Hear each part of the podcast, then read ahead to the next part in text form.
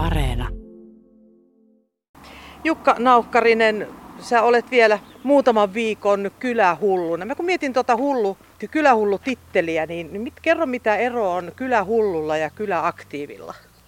No, valtakunnan virallinen kylähullu, niin se on, haetaan, se on pari vuoden välein valtakunnallisessa haussa ja tuota, valittu henkilö ja tuota, kaikkiaan voi olla kyläaktiiveja mutta että, ja kylähullujakin, mutta virallinen kylähullu on kuitenkin tämän Killan, Killan nimeämä henkilö sitten, joka julkistetaan aina pari vuoden välein. No tämä kylähullu titteli on semmoinen, että tämä säilyy sulla lopun elämää. Sä oot siis lopun elämääsi kylähullu. Joo, mä oon numero 15 ja se ei mikään muutu. Seuraava on numero 16, edellinen oli 14, että ei se minulta kukaan vie. Hautaan minä tämän tittelin vien. Kaksivuotinen pesti. Mitä se on sulle tuonut nyt tämän, tämän parin vuoden aikana ennen kuin kohta sitten valta vaihtuu? No kyllähän se on aika paljon myös tuonne erilaisiin valtakunnallisiin Suomen kyliin ja, ja kaikenlaisia tällaisiin paikkoihin lausuntapyyntöjä tullut, että mitä lausahtaisit jotain viisasta ja ainahan sillä tietysti tulee lausahdettua, vaikka ei edes pyydetäkään. Että kyllähän se niin ovia on aukassut ja tänä, tässä korona-aikaan liittyen niin enemmän Teamsin kautta ja muuten, muuten niin plus sitten kaiken näköisiä haastatteluja on tullut erilaisiin lehtiin ja medioihin. No sä asustelet täällä Kouvolan Ummeljoella. Tämä on kylä, jossa on runsas tuhat asukasta noin suurin piirtein. Mitäs vireä kylä tämä Ummeljoki oikein on? Kyllähän kun tuossa kuuntelee tuosta yläpuolelta autoja vilistää koko aika ohi, että kyllähän täällä elämää on. Täällä on kaikesta huolimatta, vaikka kaupunkikoulun lakkautti ja tuota päiväkodin viime viikolla ja kaiken muun, niin kyllä täällä ihmiset asuu ja elää siitä huolimatta. Työpaikkoja on aika paljon yritysvetosena yrittäjiä on paljon täällä alueella, että joskus katteli, että 6-70 erilaista toiminimeä kautta yritystä oli löytyy yritysrekisteristä, että ketä, mitä täällä tehdään töikseen ja moni käy sitten autolla muualla töissä. Ilmeisesti kyläyhdistys ja, ja sinä kylähulluna, niin pistätte korttia, korttanne kekoon, että kylä säilyy elinvoimaisena. Että millainen takaisku tämä koulu- ja päiväkodin lakkauttaminen nyt sitten oli? No kyllä se pitkälti pahaa, pahaa mieltä aiheutti, aiheutti tuota täällä, että tuota, mutta että politiikalle me emme voi mitään, ainoastaan voimme mielipiteeseen vaikuttaa. Jos ei se riitä, niin silloinhan me ei voida itse, itse asioiden tiimoilta sitten enempää tehdä. Mutta että kaikki me teemme aina sen eteen. Ja nyt sitten kun koulu lakkau, kaupunki lakkautti tämän voimailusalin, niin kyläyhdistys päätti ruveta vuokraamaan sitä ja tarjota kyläläisille edelleen sellaisen voimailusalikuntoilupaikan. Plus sitten tietysti se, että me tehdään jo, joka jo talvi näitä laatupohjat tänne kylään ja nyt on käyty tekemään näitä maasto, maastoreittejä, luontopolkutyyppisiä enti, enemmän tähän, että meillä on, on sekä tuohon jokivarteen suunnitteilla tuohon entisen tehdasalueen alueelle ja tuota, sekä sitten tuonne vähän kauemmaksi tuonne metsikköön Rainionmäelle, niin siellä on useampi polku, polku tulee, jossa, jotka tänä vuonna tässä saadaan tavalla tai toisella auki ja käyttöön. No te olette saaneet jonkun verran myöskin rahoitusta esimerkiksi näihin luontopolkuhankkeisiin.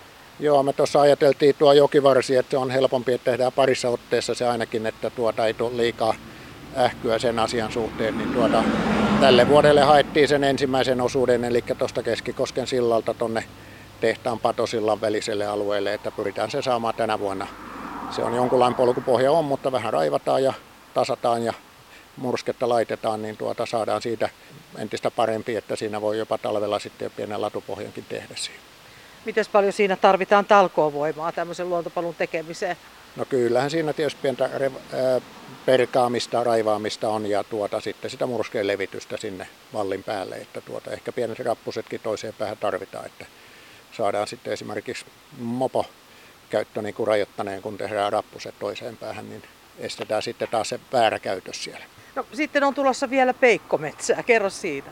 No juu, se on taas tämä kylähullu hullulla, kun tuota noina kaikenlaisia ajatuksia on, niin kun ne meillä jokaisellahan on aina tuossa olkapään takana, näyttää muuten sullakin olevan tuolla pari peikkoa ainakin, niitä näkymättömiä sukupolvien välisiä painajaisia tai jotain muita, niin tuota, niitä voi tehdä peikoksi. Jokainen kädellään pystyy tekemään sitä omaa mielenhoitotyötä.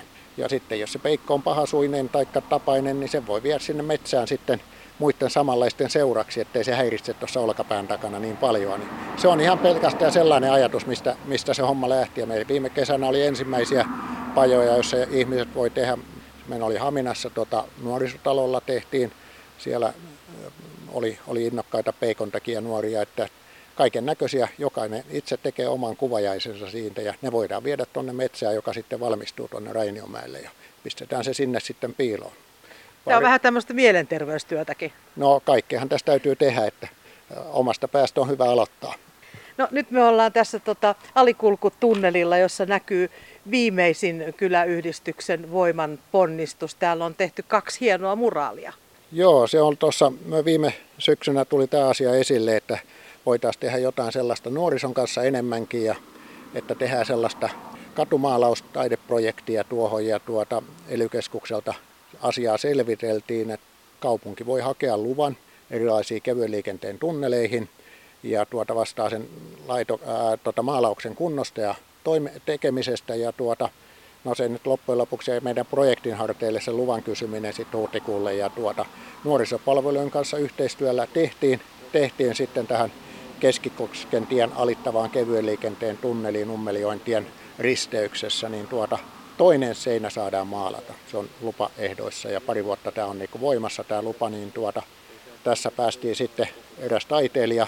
Taiteilija kävi sitten ensimmäisen hahmotelman lentokoneesta tekemässä ja seuraavana päivänä jatkettiin sitten avoimena maalaustapahtumana, jossa hahmoteltiin vähän muuta aluetta ja edelleen nuorisopalvelujen kanssa on sovittu, että jatketaan. Tässä on yli 34 pohjamaalattua pinta-alaa vielä, johon päästään jatkamaan taideteoksia ja se mitä nuorisopalveluiden kanssa on keskusteltu, että kun se tehdään tosi hyviä taideteoksia, niin kukaan sotkia ei kehtaa mennä sinne päälle, päälle sitten mitään laittamaan, että se, se useimmiten, useimmiten selviää, selviää sitten myös nämä taideteoksetkin parempana, kun ne on tehty oikein taiteellisesti. Ja tuota, niin kuin Facebookiin ja muuhun, kun laitteli vähän viestiä, että sotkua vai taidetta, niin tuota, kyllähän se keskustelua herätti. Sä viittasitkin tuossa, toinen on, on esittää lentokonetta, tai se on se esitä, vaan se on lentokone, toinen noista muraaleista, ja lentokone, se liittyy vahvasti Umeljokeen. Joo, kyllähän se Ummeljoki 1915 Rappelungin kartanossa asunut Kasper Reide ensimmäisenä kertana itse rakentamalla koneella lentänyt Suomessa. Ja se näköismallin kone, joka on tehty piirustuksien perusteella, niin on Keltakankaan APCn pihassa vitriinissä ja asiasta on muistomerkkikin myös tuolla vesistökeskuksen luona Myllykosken puolella, että kyllähän se, niinku, se oli niinku sellainen yksi ajatus, että on täällä joskus lennettykin. Ja tuota, onhan se meidän pellolle tehty lentokenttäkin se niin KV Ummelijoki, eli Kasper Freiden nimikirjaimet siellä on, on tuota noina siinä nimenomaan kunnioittamassa tätä ensimmäistä lentoa Suomessa. Toisessa muraalissa lukee sitten hienosti Ummeljoki ja siinä on tuonne alapuolelle niin sommiteltu myöskin aiheeseen sopivaa kuvitusta. Joo, se on, se on taiteilijoiden näkemä Ummeljoki-sanasta ja tuota, se on, kyllä se Ummeljoki-sana siinä on. Ja tuota, allahan on tietysti tuo Keskikosken silta kuvattuna, sehän on museosilta, niitä on tasan yksi kappale Suomessa ja tuota, eikä, eikä toista samanlaisia rakenteita ole ollenkaan.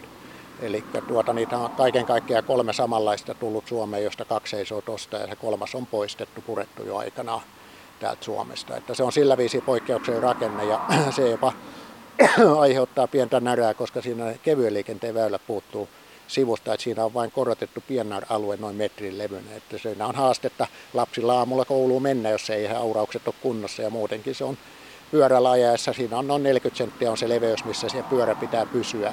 No, Jukka Naukkarinen, todella vallanvaihto parin vuoden kylähullu tittelin tai tämmöisen pestin jälkeen.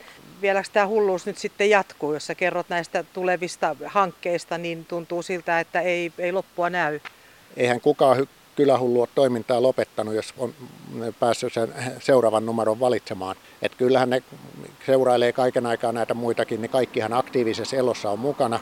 Se on sellainen, jollain viisi voisi sanoa, että se on sellainen geenivirhe tai erilainen moduuli tuolla päässä, että kaikenlainen tekeminen ja vaikuttaminen ja oman mielipiteen julkaiseminen, se on edelleen sallittu ja hulluilla se tapahtuu ihan luonnosta.